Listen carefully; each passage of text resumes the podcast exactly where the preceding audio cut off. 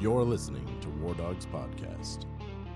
During the Vietnam War, through the hours of darkness, over 500 sentry dogs and their handlers patrolled along the perimeters of U.S. Air Force bases. These are their stories. Here's your host, Tom Shamba. Hello, I'm your host, Tom Shamba. Thank you for listening. If you're a new listener to the War Dogs podcast, welcome. And don't forget to subscribe wherever you listen to podcasts so you can be notified when a new episode is posted. This morning, we are going to be fortunate enough to have uh, an Iraqi Afghanistan dog handler uh, who is a new generation, new revolution of Sentry Dog and Canine Unit dog handlers. Good morning. Good morning. Hey, how you doing, brother? Good. How are you? I am fantastic. Well, this is going to be interesting. You know, for me, it's uh, uh, an evolution of sentry dog handlers. So uh, I've had the, the great privilege of, of doing about 13 of these now. And um, I have one that's going to be published actually uh, in December here this month. And I was notified this morning by his wife that he had passed. So it was it, it was an honor to be able to interview him because he retired from the Air Force. He spent 20 years as a dog handler and trainer, trained the very first women's trainer or handlers.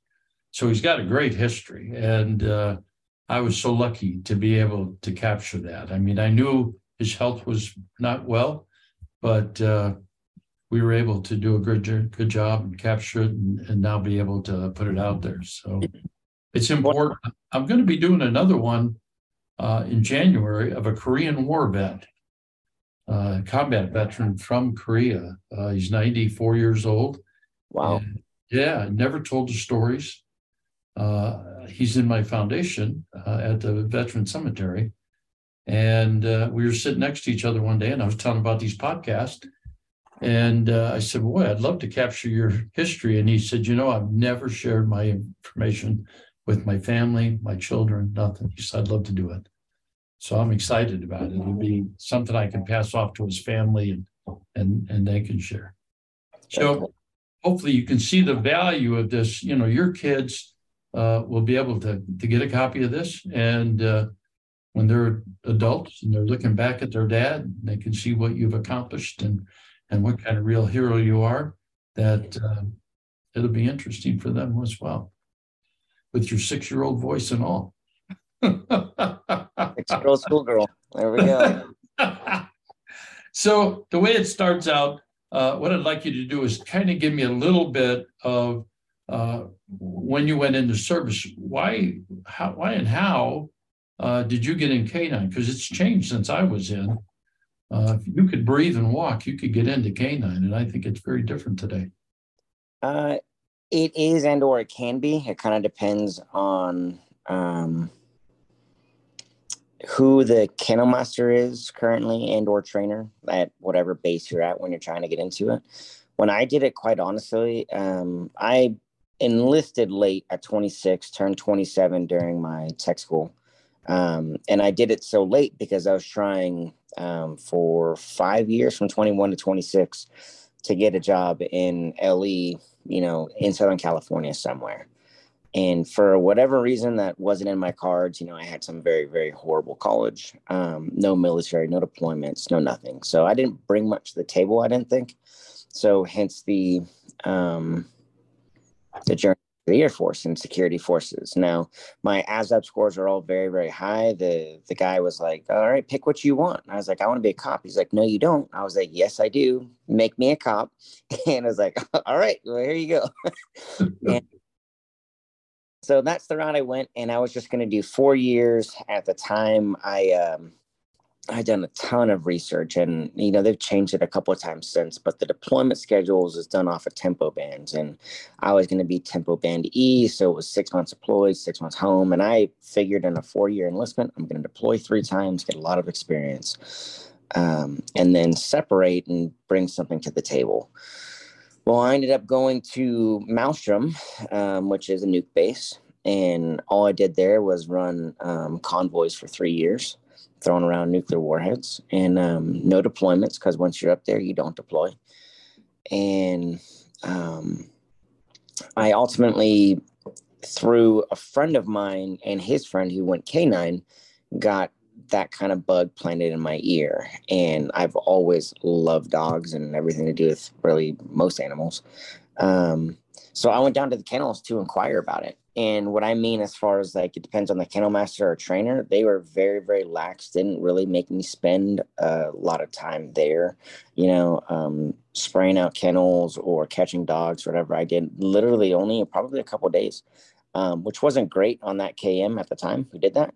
Um, but I was serious anyways, and I, I did my part and I, I turned out fairly well in the end.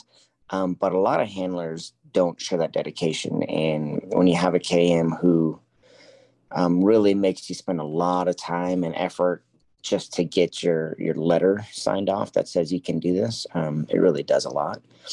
But after that, I um, I got approved for my handlers course um, right in the middle of the government shutdown in 2013, I believe but every single person there was got approved because I don't know if it had to do with the shutdown. And I had my class date for 11 months, which is a long time to have something to lose like that. Um, so I had to basically walk on water for a year to not lose it. And um, they kept saying like, "Oh, you're gonna get it. You're you're keeping it. You're keeping it." And everybody knew they're like, "I lost my class date. They dropped it. Like I lost my retrain." Um, but I kept it, and I went in. Um, September, beginning September of 2014. Um, I finished like Thanksgiving, I think uh, the day before Thanksgiving on Wednesday. Um, and then I uh, basically made my way back up to Malmstrom. I already knew I was going to uh, Davis-Monthan um, in January. So basically, spent the next month out processing, doing a couple more convoys, and then headed to DM, um, where I spent the next six years doing K9. There was a small break in there. I had my shoulder rebuilt, so that took me out of the kennels for a bit because um, I had a pretty good tear in that. Um, but that's how I got into it. Um, and it's still that same way now. Um, but you have to basically get your kennel master letter signed and approved, and it can either go. for you at that time?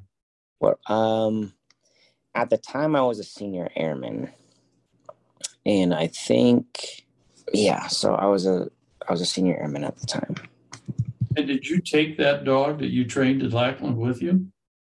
No, so the Air Force doesn't do that. We are not um, very smart like other branches, like the Army, where you're going to be, or Marines, where you're, um, and they've changed it since, but like you're an SSD handler, um, and you train with your dog for four additional months, and then you that's that's your dog. When you PCS, the dog goes with you. We don't do that.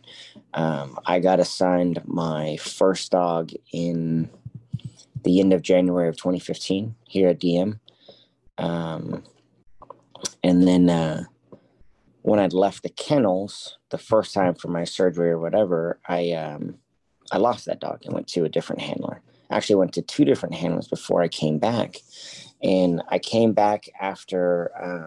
The day after going through Airman Leadership School, which is our um, NCO PME Professional Military Education School.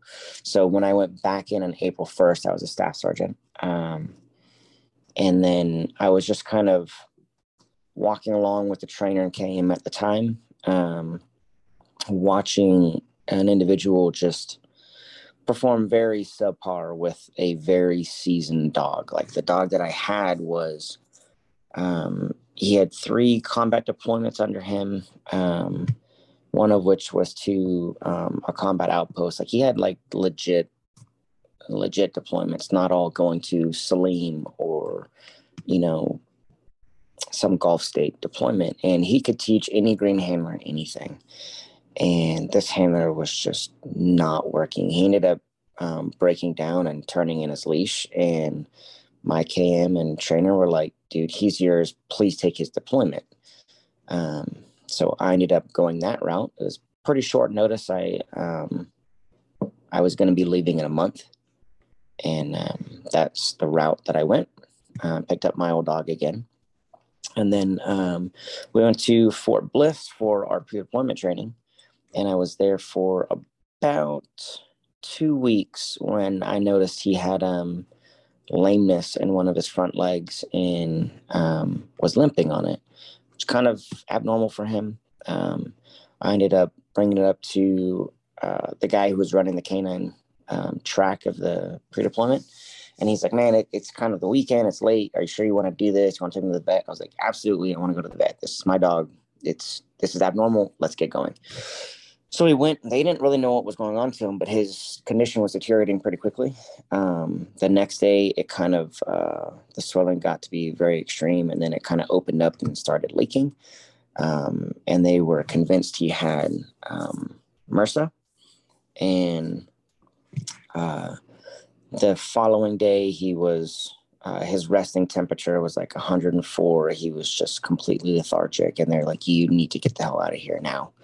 Um, so we basically casevaced him. Me and uh, one of the cadre there at the course took him down to uh, Lackland, and I was there with him for six weeks in the ICU, and he developed uh, necrotizing fasciitis, so the flesh-eating bacteria um, ate a pretty good sized hole in his in his uh, front leg, and then what else? Um, I would say he could have lost his leg and or his life, but the team down there were were rock stars at the time, and they did a lot of really great things. Um, and I spent it was a it was a long six weeks there, and then once that was uh, finished, I basically took him home. I rehabbed him, and then I was actually going to separate. Like I went through like went through taps and was getting out. Um, I gave him to a different handler, and um, then 42 days deep into terminal leave, I decided that the civilian life wasn't for me at the time. So I ended up, excuse me, coming off a terminal and um, reenlisting. And I couldn't pick him up again because um, he was already with a different handler. And I ended up getting a um, a brand new green dog that just got to the kennels in January. Um, so a couple weeks after I reenlisted, he got there, and the trainer kind of master like, you know, you're you've been doing this a little while, like he's yours, like like take him and run with him. Um, his name was Frankie. I had him for uh, off and on, but more more on than off for two years. That's the dog that I deployed with. Um, that's the dog that I did my Secret Service missions with and stuff like that. Um, I'm going to have you go backwards a little bit. When you went through training, when I went through training, it was eight weeks sentry dog training, walk perimeters. Uh, they worked on some new uh, sentry dog techniques where they would put a sentry dog every 100 yards and see if they could track uh, an intruder going across the perimeter or coming into the perimeter. But uh, your mission was so much different than ours. Uh, so when you went through training, your dog were, were, was probably already trained, right? That you picked up, or was he green? Uh, so during training, the dogs that are down there at Lackland are the dogs that couldn't cut it through one way or another. Um, and there are two different sections. You have your patrol training, which you do first, then your detection training, which you do second. And um, patrol dogs probably just couldn't hack the detection, and so they just kept them in um, patrol, and vice versa for the other leg. Um, the patrol dogs are literally beat on every single day for uh, the course now or then was um, 13 weeks. And um, I mean, it was, I think it was 13 weeks. It was, it was pretty rough, on, at least on the dogs. Um, and you get you know some red tag dogs who are very very aggressive um, and you get some other dogs who are just not. Um, they try to keep those the red dogs away from like a brand new person just because there's too much liability there. And you know as a brand new green handler somebody's never picked a dog up in your life you really don't know how to handle it. Um, but so you go through like the six phases um, which is like your your that's basically what you're doing. You're practicing your field interview um, your your basic in like basic bite work, if you will. Um, you know, releasing your dog on somebody, doing a standoff, so recalling your dog mid pursuit, um, escorting, you know, the individual to a car, like just basic law enforcement um, type of stuff. And then you have, which is kind of what you were um, alluding to, your your scout. So we have sight, sound, and scent. So it's basically the same thing. You know, they see somebody, they learn them, and you know they they pursue that way. Sound is the same thing as well as um, scent. You know, the person's hidden just wearing the the sleeve or the bite top, and you just try to track them that way. You're just basically um, quartering a field, an open area, wh- whatever the um, location happens to be. Um, but I can tell you through going through the training there, as well as going back through um, when I went to the trainer a kennel master course, the soups course down there, and that was an additional, I think, four weeks. Um, the training is a f- at least then it felt like it was a few a few generations behind what the dogs are doing. Um, and I mean, you can ask questions and I'll further elaborate. But when I went through to do the the trainers the soups course, they were still doing um, protocol training with the dogs. So you know they're working an explosive dog, walking in front of him backwards, getting presentations in the inverted V. It's like, why do I want to be in the unclear with my dog? You know, who's trying to find bombs, walking in front of him backwards? It just doesn't make any sense. But that's the way they're still teaching it. And then you get to your kennel, and if they know what they're doing, they're going to tell you to just basically brain dump everything you learned for the last um, three months, and they're going to teach you the right way to do it. So I had um, the staff when I first got here was they were they were all right, but they weren't great. Um, but the second rendition of leadership that went through here, um, all the way through current right now, is fantastic, and they they have really taught me as well as the other handlers and made it so I'm able to teach other handlers when I was still doing it active duty. Um, a lot of really, really valuable information. And it showed when we would go on our Secret Service missions or when we would do our deployments and training. Like we literally looked like rock stars, and everybody else was, for the most part, they were way behind us. And it put us in a position where we're able to you know give advice or train or help you know modify other people's training um, to their their advancement which was very very helpful um, do you do a lot of uh, building searches in training um, it kind of depends you you run through a leg of that down at lackland um, and it's it's always like the same thing you have um, another handler going through the course, you know, sitting at the seam of a closed door with the uh, the sleeve there. Maybe it's on, maybe it's not. Maybe it's just lying on the ground so the dog can get the really strong scent of it. And then you know the handler will pull the dog back, challenge the door. They will want to open it depending on the scenario. And then you know door is popped, dog is sent in, and, and you catch it. Um, it's it's fairly basic. All the training that you get there at Lackland similar to going through just normal security forces tech school. It's very basic. It's very kind of entry level and rough to get you to where you need to be. Um, and then it really is based on your follow-on installation to to fine tune and get you to where you need to be. It's similar to when the dogs are trained. They're they're trained on plants that are all nose level um, with aids that are like you know, in a in a cracked door, nose level right up against it, and that's all you get. Oh, they found C4, they found Semtex, or they found, you know, uh, MDMA, whatever whatever it is the dog is going through. Um, and it's when you get that dog to your installation after they've sat for months on end waiting for an allocation, you know, actually to be sent out. Um, and they the dog has basically brain dumped everything because they're um, the last dog we got, for example, she she was a, a young uh, two year old Mal. Um, she had sat for two or three months, um, but she was like grossly obese. Even her record said that when she got here because they basically feed the dog morning and night and they take them for a walk around the kennels down there uh, once or twice a day. And that's all the interaction they get. So by the time they arrive at the installation, they're a green dog all over again. Like they have no idea what they're doing. Um, and it's your job to to fix that. Um, so same thing with the dogs. When the handler arrives at the installation, it's the trainer's job to get them to where they need to be. And how much time you spend on detection work or patrol work or building searches, all that is based off of the trainer. You know, some guys do um, kit pull once or twice a month, and that's all they're put on their their training aids. And they do um, one patrol session uh, a month you know in each in each category. You know you have to do your scouts you have to do your building searches.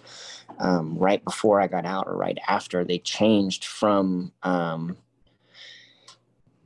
from like hq at at lackland they basically revised the um, the training requirements to be the absolute minimum for the dogs for patrol work because that extra wear and tear on them is very very hard um, and they don't have dogs going through very much. They're a huge deficiency. So we're going to be breaking these dogs early, um, force them to retire with no replacement behind them. So they wanted you to do like if your dog has to have just one scout a month, that's it. Um, one building search, that's it. You're not doing extra requirements. And truthfully, if you ever hear about um, a security forces member who gets to release his dog on a suspect, it's like finding a unicorn. It just doesn't happen um, we're not really utilized in a law enforcement capacity how we should, um, or just the events don't arise. You know, oftentimes the dog shows up and the suspect is like, okay, I'm going to be compliant, you know, because of what that dog does to the situation. Um, I think Big Air Force recognized that and they decided to bring it back, um, which is not a great thing for the dogs um, in their training, but it's it kind of is what it is, and we're just forced to adapt. Yeah, my my law enforcement dog uh, was really uh, in, in utilized in that way, where uh, if I apprehended somebody in a building or at a in a field, as soon as I arrived, that person usually surrendered. They they weren't going to fight the dog. No. The only time I ever had uh, vice situations were in uh, riots uh, when during the American Indian Movement riots, and in uh, bar fights where we'd get a lot of out-of-state hunters in, and they would just drink all night, and then get in fights. And when the other officers would show up, they would get it. There just wasn't enough officers to handle the, the number of hunters that were in there, so they would call me in. And once I went in, ironically, there would be drunk people that'd be willing to take on a German Shepherd, and wasn't the smartest thing they ever did, but uh, or life choice. yeah, but they, my dog did get some bites in during those periods, but but uh, normal law enforcement, building searches, those kind of things, they they usually surrendered pretty quick, so that was kind of nice. Um, you you had mentioned that uh, you would go in and out of a dog. You would handle a dog and then maybe pass him off for a while. Did I understand that correctly? So when I was a when I ended up as a trainer, yes. Um, but the dog that I had um, that was gonna deploy with that ended up with that staph infection and um, I was taken off that dog and put back on him because of a shoulder surgery and going through the Airman Leadership School and stuff like that, right? So that was kind of a weird outlying situation. Um, and then after that, I, you know, I was going to separate. I was in the process of it, and when I came back, I got on Frankie, um, and that was uh, my first dog. Mushy was a Mal. Frankie was a Shep, um, and I had him basically for two years. Um, and I kind of picked up um, due to due to the needs of the Air Force. Let's say I came back from my deployment. This is why I lost Frankie. I came back from my deployment, um, and I had it was a very very rough time. Um, when I was deployed, my my dog Mushy um, that I had previously Um, I got to adopt him in December of that that previous year, so two months prior to me leaving on that deployment um, with Frankie, and then I left in beginning of February, and then he passed in March of liver cancer. So while I was deployed, my wife had to put him down. It was a horrible thing. Um, and then I got back, and my kennel master was like, "Hey, uh, you're losing Frankie now. You have to pick up Carl, which was a, a drug dog." And I was like, "Great! I literally just lost both my dogs in a course of like four months." And um, I picked up Caro because they needed another bomb team to deploy. And so it's like, well, I just got back. I'm undeployable. So yeah, I just have to forfeit my dog, give him up to somebody who can take him out and deploy. And that's that's why they don't care about the handlers team so much as they did like, you know, Big Air Force needs a dog team. You can't go. So now you're switching to a drug dog. And that's why that change happened. Um, and then quite honestly, I don't even think Frankie deployed um, with that new handler um, for whatever the reason was, whether it, the deployment was reclamaed at the center or they were just a, a, horrible pairing. I know he went through a couple handlers that he just could not perform with, or, or vice versa. They couldn't use him. And he was a fantastic dog. He still is. And um, why couldn't you deploy again right away? Just uh, so when you get back from a deployment, you have a six month dwell counter that goes to where you can't be sent to a short tour, you can't deploy. I mean, there's a waiver for everything, um, but they weren't offering that or they weren't going to. Truthfully, I didn't want to deploy again anyways. I just got back. Um, I had a son who was three months old when I left. Um, and so I'd already missed the first, you know, really six, nine months of his life, and I didn't want to um, miss anymore. But it wasn't an option. They just basically said like you can't deploy, so you're coming off this dog and you're getting on this drug dog. And Caro at the time was a dog that I absolutely couldn't stand. I just didn't like his personality, his quirks, his whatever. Um, I didn't want to work a narcotics dog, um, but I learned to to really, really get along great with him. Um, and he performed awesome with me. The handler before him, honestly, didn't have uh, that person was with him for a year with zero fines. Um, and I had, I think, six fines with him in like a month and a half, which doesn't sound like much, but you know, on an Air Force base, the vast majority of people aren't using drugs or whatever. It was it was pretty good, at least at the time. Um, and we performed great together and we got along great and i really really liked him. Um, and then for whatever reason um, i don't remember why we played musical chairs with dogs again but um, i ended up going back to frankie which was awesome. Um, and i had him for a little while longer up until um, i moved up into the trainer spot. And then at that point i worked i continued to work other dogs um, whether it was they needed fixing or there wasn't a handler for them um, or you know just whatever whatever the reason was i worked almost every dog in our kennel i think maybe except one and we had a PM then, right? correct Yeah, it's a, it's a lot uh, different scenario. I every dog I had, I had the entire term I was at the base, which was usually a year. Uh, uh, Ellsworth was a little longer than that because that was I'd come home from Vietnam and I had about two years left to go. So I I worked that dog for about a year and a half, and then he died um, on post one night. We were walking snow, and there were bombers doing touch and goes, and they were dropping a lot of JP four, and he was licking the snow. And uh, next thing I noticed, he couldn't walk very well, and then he couldn't walk at all. I called the kennel master to come out and get us he was a new guy. He had just transferred from the Army to the Air Force. He thought I just wanted to get out of the 40 below temperature and come inside. So he wouldn't come get me. And by the time I got into the kennels about six o'clock that morning, my dog was pretty well out of it. Uh, I wanted to call the vet. He refused to wait until eight o'clock in the morning. Um, so we didn't work the colonel up too early. And by then the dog was dead.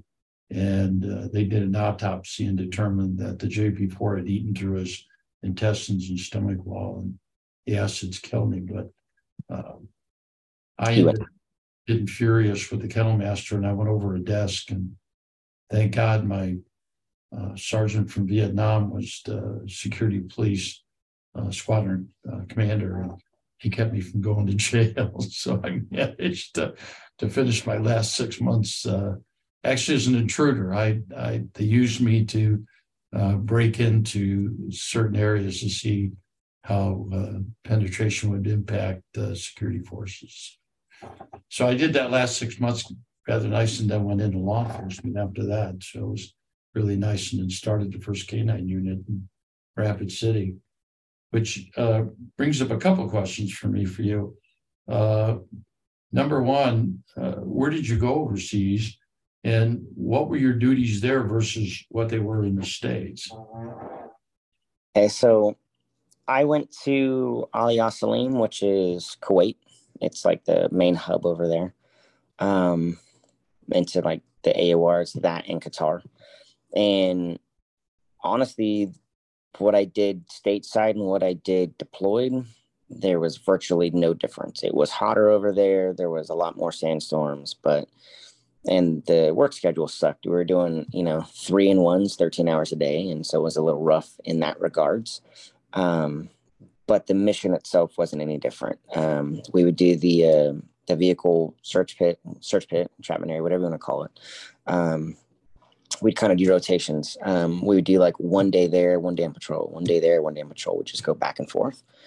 And, um, you know, when you're doing the search pit, they'd fill up the the uh, the bay with trucks, get everybody out of there. You'd run through them and go back into your little shack and just wait for the next you know surge to come through. When we were doing the patrol side of it, um, like like at it is stateside, it's almost all presence patrols. You're out on foot. You know, we don't get to just drive and wait around in our car all day. That's not how canines are utilized. Um, so it'd be a lot of walking patrols, whether it be perimeter or um, in and around like the BX or the BX area. Um, or they'd have you do random um, vehicle sweeps at checkpoints throughout the base at any given time. You know, that's all going to be set up randomly. Um, and then in the course of that day, you're pretty much trained at least once or twice a day. You should be. Um, they have a military trainer, and that base also has a civilian trainer as well. Um, he's a retired master sergeant. He's still there to this day. I think he's been there for pushing 10 years. and um, he just likes good money. He likes his Northrop money. Yeah, it's uh, just actually he sent me a video of my dog deployed there. Um, Frankie deployed there with a current handler a month or two ago, and seeing the same issues that he had when um, when I had him. And, you know, I've seen a lot of seasoned handlers who are like, oh, I can fix any dog. I can do this. I can do that. It's like, knock yourself out. Like, most people will be reluctant to give their dog away to somebody else. But, like, I know my dog. He was fantastic. Um, he was extremely intelligent. And his really real deficiency, if any, was his outing the reward only on, um, well, it was actually all the time. It was it was detection or just doing obedience, which was a real big hindrance to advancing a dog.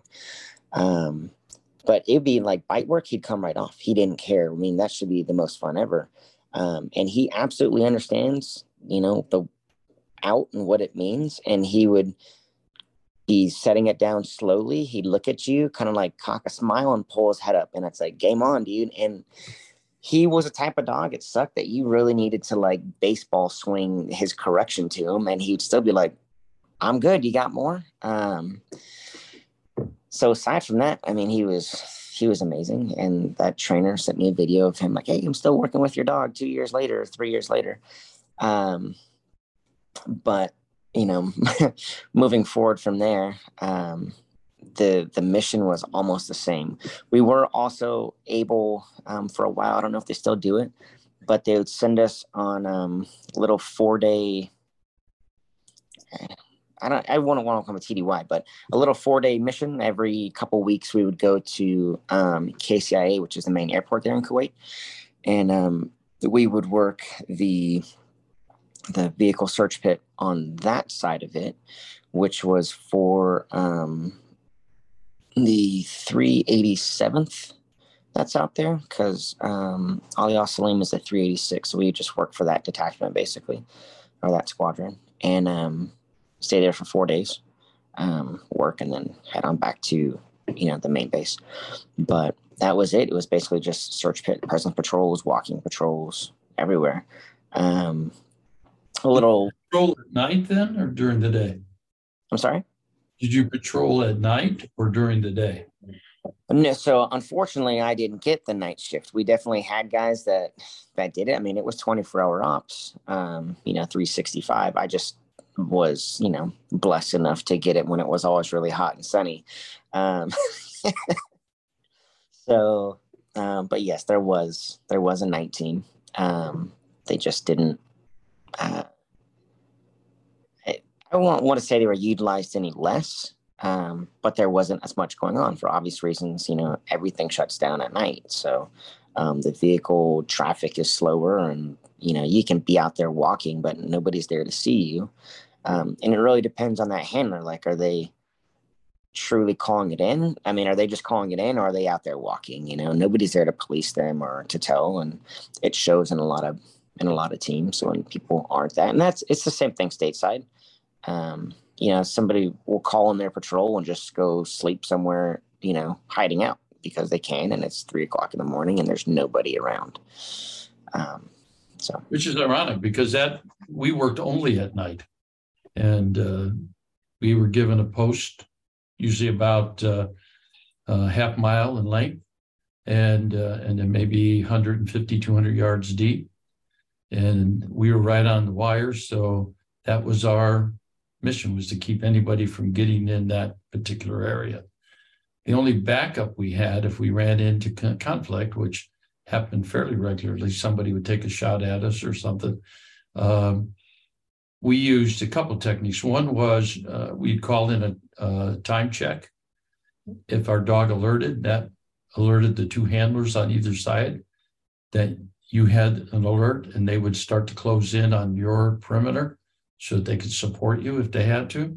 And the other thing was just clicking your radio to let people know that something was going on. And then again, they would kind of close in to give you support. Uh, it wasn't until probably 1971 or two that they started uh, uh, support strike teams, which were additional handlers and dogs that would be in a Jeep.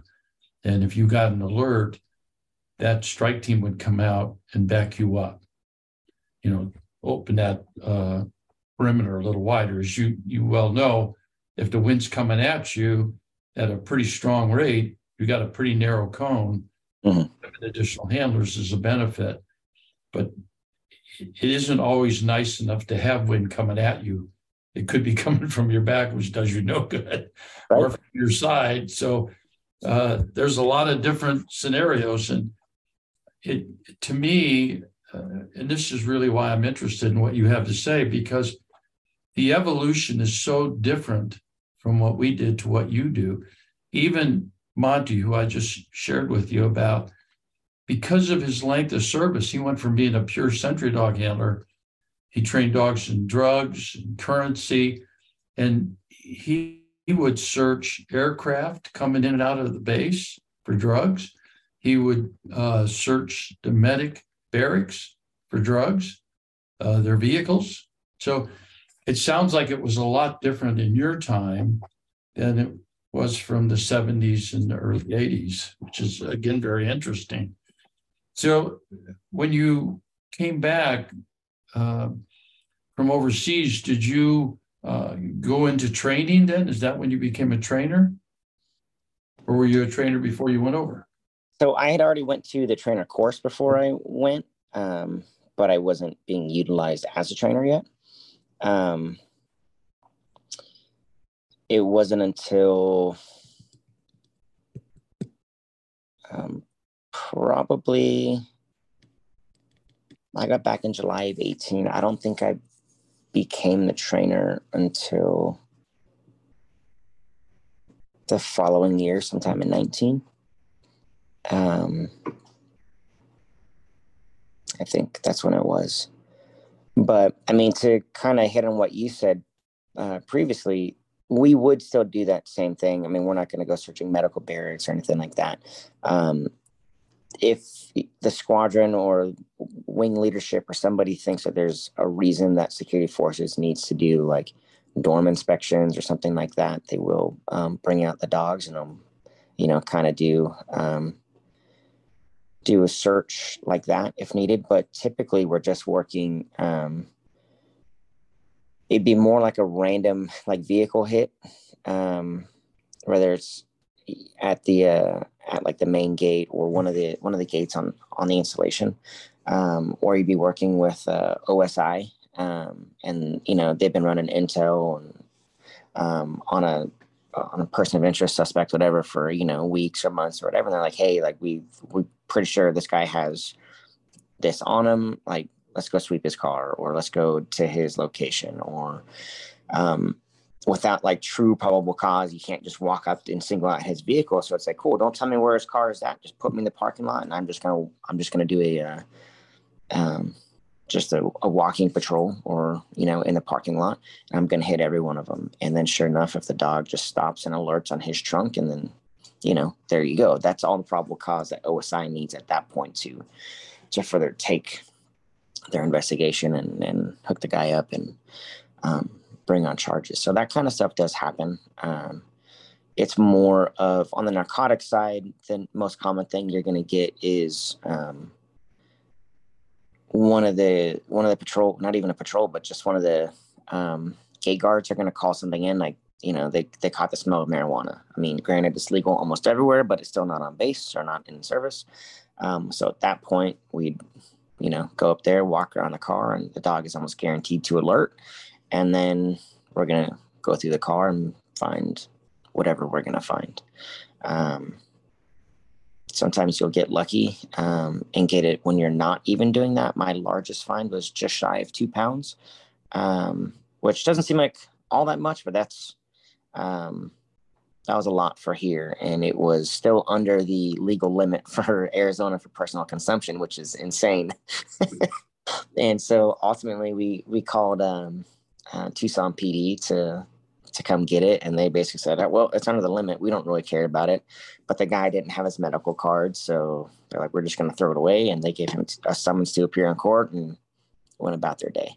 Um, but I just happened to get that responding to something else. And my dog alerted to the smell in a parking lot and just beeline to his car that was open, jumped in it. And he couldn't final, he couldn't final to save his life, but the car was so saturated um, the guy's like, uh, I have weed in there. I was like, uh, no shit. Like, all right, dude. Like, like let's let's go. Like, because yeah, I was actually talking with that guy when he pulled me quite a few car spaces over um, and just jumped in his car. And so it was, it was it was a good find. It was fun though. So it sounds like a little bit of your duty in the service was similar to what maybe Custom Border Patrol would do.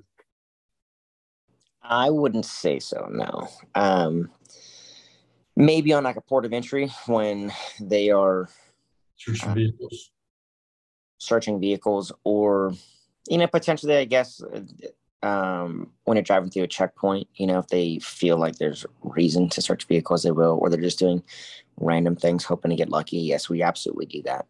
Um, but that's that's kind of I think where our similarities would end um, we would go to, um, and it changes.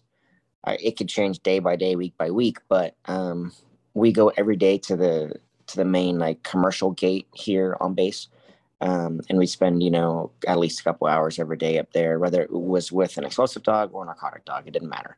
Um, and we'd run through the vehicles there, hoping to um, hoping to find something, and um, every now and then you get an alert, whether it be you know depending what kind of dog you have. One of them you call OSI or SF investigations, and the other you call EOD. We've had it go both ways. Um, probably one of the most. It was a real a real explosive find, but um, completely justified, and um, nothing was really present. Um, but there was guys, you know, mining out here is is a big deal, and one of the guys is working on like blasting over there at the mines. Just happened to have basically like uh, I don't know if it was TNT or dynamite, but just saturated his his clothing, and the dog alerted like right away to the seat, and you know, it was a good find. Like it absolutely was that residual there, although it wasn't technically there, and we don't train our dogs on explosive residual, but you know, still didn't stop EOD from coming out and searching the whole vehicle and bringing their robots and their 70 pound suits. Um, drugs is a little bit easier and a little bit faster and cleaner. You don't have to shut down the planet to to find that. Um, but I mean, we just utilize them in normal LE capabilities for the most part, um, and then just kind of handle it accordingly depending on what type of dog you're at. Deployed, you can do a Gulf state deployment like I did, where your mission doesn't really change. Um, or they would have the, you know, outside the wire missions that you might find um, in Iraq or Afghanistan when, you know, we were still there and actively running stuff where um, my old dog, like I said, he was at a combat outpost in, um, I forgot exactly where it was at. But you can just be assigned to like some sort of, uh, it could be an army team Navy, whatever, SF team that maybe doesn't have a dog support, and you're just there to, you know, catch squatters running out of a building, and you're sending your dog, and you're almost utilized, you know, exclusively for patrol. Um, or you can be the team that's clearing the building of a known bomb maker, and it, it can go either way. It just depends on if you're lucky enough to get that deployment or if you got my deployment. Um, and I know obviously it's it's kind of naive and stupid for you know me to say that having an easy deployment, but a big part of me, um, I like I feel kind of robbed of the experience of you know developing that bond and brotherhood that you will when whether it's taking um, indirect fire or doing true outside the wire missions. Um, something that adds a little bit of adventure and spice to a deployment more so than you know just being separated from your family and your loved ones and being stuck in worse scenario, uh, worse environments doing the exact same job. It's kind of. Did you did you experience any rocket attacks or? Nothing. There was not a single day of IDF that came over um, there. Kuwait was, at least at that time, extremely safe. Um, What's wrong with that? There's nothing wrong with that. and I said it's a little naive, a little stupid, but at the same time, kind of wish for a different experience. Um, I would have loved to have gone to Bagram, um, but that, that wasn't in the cards. Um, and truthfully, I don't think anything different would have happened. I just would have, you know, heard the alarm and saw a C-RAM going off and shooting, you know, red lines in outer space, which would have been cool. Um, but they weren't really doing the outside the wire missions anyway, so nothing really would have been any different. Um, our son went over to uh, Iraq. He was at Tallil Air Force Base, and uh, they got right. He wanted to go so bad because dad had been in Vietnam and he wanted to go to Iraq. My dad was in uh, combat over in the Pacific, and uh, once he got there, uh, he was there about three, four, or five days, and they had their first rocket attack. And then he called me after that, which you couldn't do from any other war zone that I've ever been familiar with. But he's like, you know, maybe maybe I jumped it just too quick and given some real thought. but uh, uh, yep, yeah, I can see that. Yeah, it uh, it it has changed his life. That that's for sure. So, Kody, what what would you say was probably in your time in the service uh, the most memorable for you? What what would you consider? Like any individual experience, or yeah, a- something that really impacted you that you remember. I definitely, um, when I was set to deploy with Mushy the first time when he got that staph infection, um, that was an eye-opening experience. Um, almost, I mean, you can relate to having lost your dog. Um, I didn't lose him until after he was already retired. Um, but it was it was very touch and go the um, the first few days. Um, I think at one point he had eight or 12 pounds worth of edema, so swelling and just fluid buildup in his body. Um, he, his face was so swollen, he literally looked like a bear.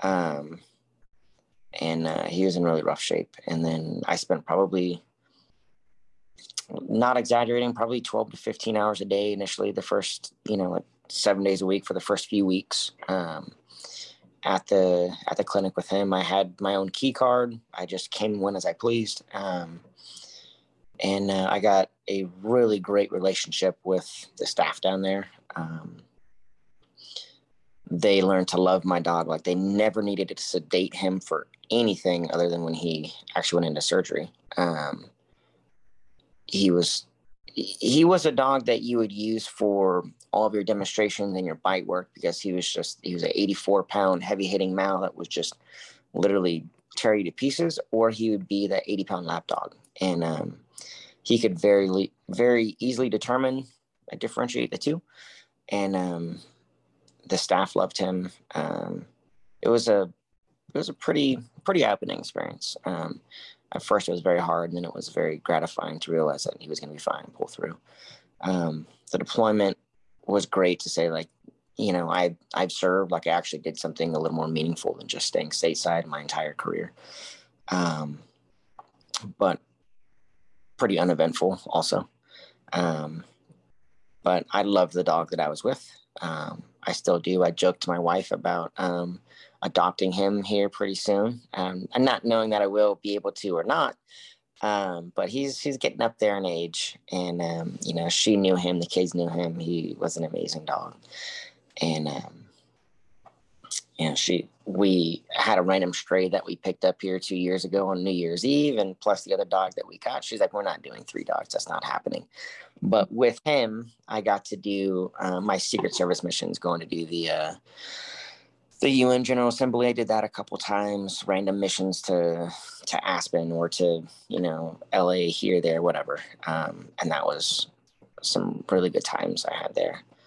Um, but if I had to say the one that I, I, learned the most with or was the most impactful, um, I learned how to be a dog medic pretty quick when um, that whole issue with the staph infection happened, and that was challenging at first and then great at the end. So that probably be it.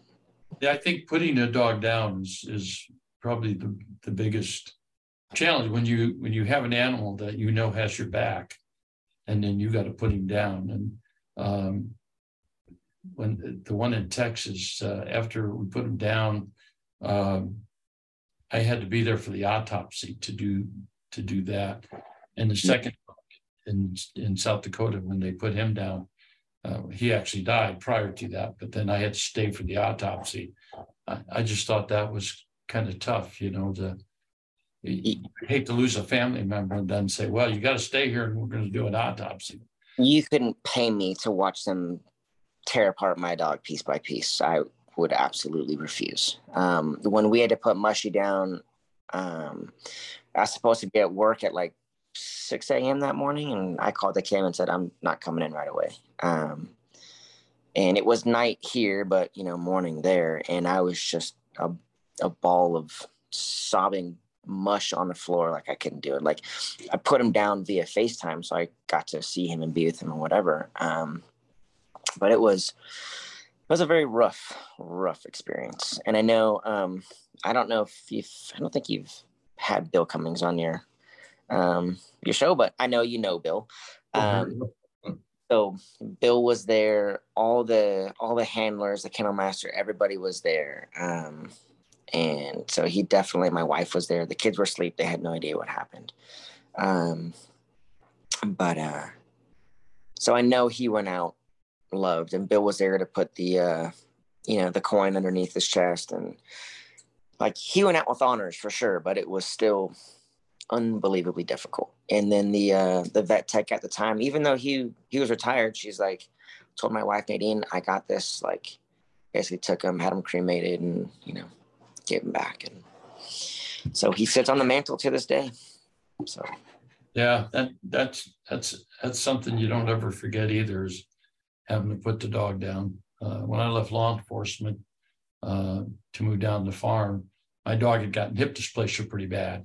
And uh, in the back of the squad car at night, he would get a little squirrely where he'd come up and lay his head on my shoulder and just growl in my ear. And you could tell he was in a lot of pain. But uh, I just was glad he didn't take my ear with him when he was angry about it. But yeah. before I left, I had to, to put him down, and that I hated that. Those those incidents never leave. Uh, hmm. especially, you know, he went through riots with me and and body searches, and um, it was uh, challenging to have to lose him. Is uh, is there anything that I've not? I mean, unless you want to know about differences in terms of, I mean, when you went through and you guys were just literally training land sharks um, versus going through and like the evolution and like when they're doing protocol. Like, I don't know what type of detection you were doing when you were um, LE on that aspect of it, but you know, they went through protocol. So inverted V walking in front of your dogs to um, DFR. So you had the deferred final response. Um, and now they're using CST, so clear signals training, which is more or less just a slightly modified version of DFR. Um, but I mean, the way we would do it here, um, we have advanced all of these dogs to the point where they are all off leash capable at this base. Um, not all dogs are like that. Um, and especially when you are working an explosive dog, I don't want to be anywhere near that dog when he, you know, finds an IED somewhere. Um, but so the differences there and how that's changed, I think, would probably be um, the biggest advancement in terms of like canine or not advancement so much as like how it's really changed um, and the training involved in that. Um, if you have questions, I'd be happy to answer. If not, then I think. Any, did you guys use video cameras at all? Uh, not in the aspect I think of how you're um, how you're referring. We have used some, even if it was just a, a cell phone, you know, to to kind of run play by uh, like play by play at the end. Like this is how your training problem went, you know, and you can look at it and be like, oh man, I messed up here. I, I knew that, or oh, I didn't clear the area. I thought I did. Um, uh, me and he's the KM now. He's about he's getting ready to leave, but we had a always good moment where he was giving me all this crap like you didn't search us, your dog missed aid. It's you know it's it's your fault, your fault, your fault. And then I'm like, all right, Josh, go go play the video. And sure enough, like my presentation was there. My dog put his nose in there and he missed it. He's like, oh, you're right. Like that was definitely your dog just kind of crapped the bed. Um, but so sometimes it was helpful, but it wasn't something that we use on a regular basis. Um, we have, you know, walked around with like a GoPro on our chest to to film, and but it's it's not common. Um, I know when you're training or making training videos for something, you might, but again, not something you do on a regular basis. Still using a six uh, foot leash, or I mean, initially, the, the six foot has its place. I mean, I don't want to be anywhere near that six foot when I'm doing detection. Um, but if you needed it for um, doing a walking patrol, you're, you're walking through the, the BX or um, through the wing building or somewhere, just showing your presence. Yes, your dog is on a six foot. Um, just walking basically in, you know, and a heel. Um, but when it comes to um, doing any other patrols, like if I was doing large areas, like here at DM, we have a a large gated area. Um, they have a lot of like classified stuff that happens, but it's very wide open. My my best friend there is either a I'm running off leash or b I'm going to use a retractable, you know, a 26 foot retractable, and I'll just hook it to a D ring on my belt and just walk around. And my dog is free to search or do whatever they want. And, you know, if he misses an area, I'll bring him back like, hey, check over here. And then he would do that. Now but, we we had the six foot leash we used for everything. So if we would have ran into an explosive, we would have been six feet from it. Um, not a good. yeah, not a good spot to be in. Like a trip wire, those kind of things would have probably been our biggest uh, challenges. And then if we were doing uh, tracking, then we had a lot longer leash. So, uh, but he he never was off leash. Um, they just weren't trained for that because they probably once they realized they were off leash, they probably left us. Yeah, I I mean I think your mission just was so different where you didn't have to worry. I mean, if you were to encounter a bomb, chances are at six feet, like neither one of you guys are coming home. Would that be better if your dog was, you know, 30 feet in front of you? Absolutely. You're coming home. Your dog, unfortunately, is not. Um, but I mean, we're not out there hunting people anymore as as, as the sole purpose of our deployment. How how you were. Um, we're out there looking almost solely for explosives, and even that is kind of died down as all the conflicts are kind of dying down. Um, so, how long have you been out now? Um, I have been off active duty for two years. I'm still doing the reserve thing, and I will run that till I hit 20 and then retire on the reserve side. So, do you still work out at the base then? I do, yeah. Canine? Uh, uh no. Uh, so up until the last two week tour that I did um, a few months ago, um, I was always utilized for for training, whether it be just squadron. If they're doing active shooter training, you know, I could be um, like like an observing cadre, or I can be, you know, a panicked person. Oh, they're running, they're shooting. You know, pop out of people, see if I get shot, sort of thing um, which has definitely happened. and um,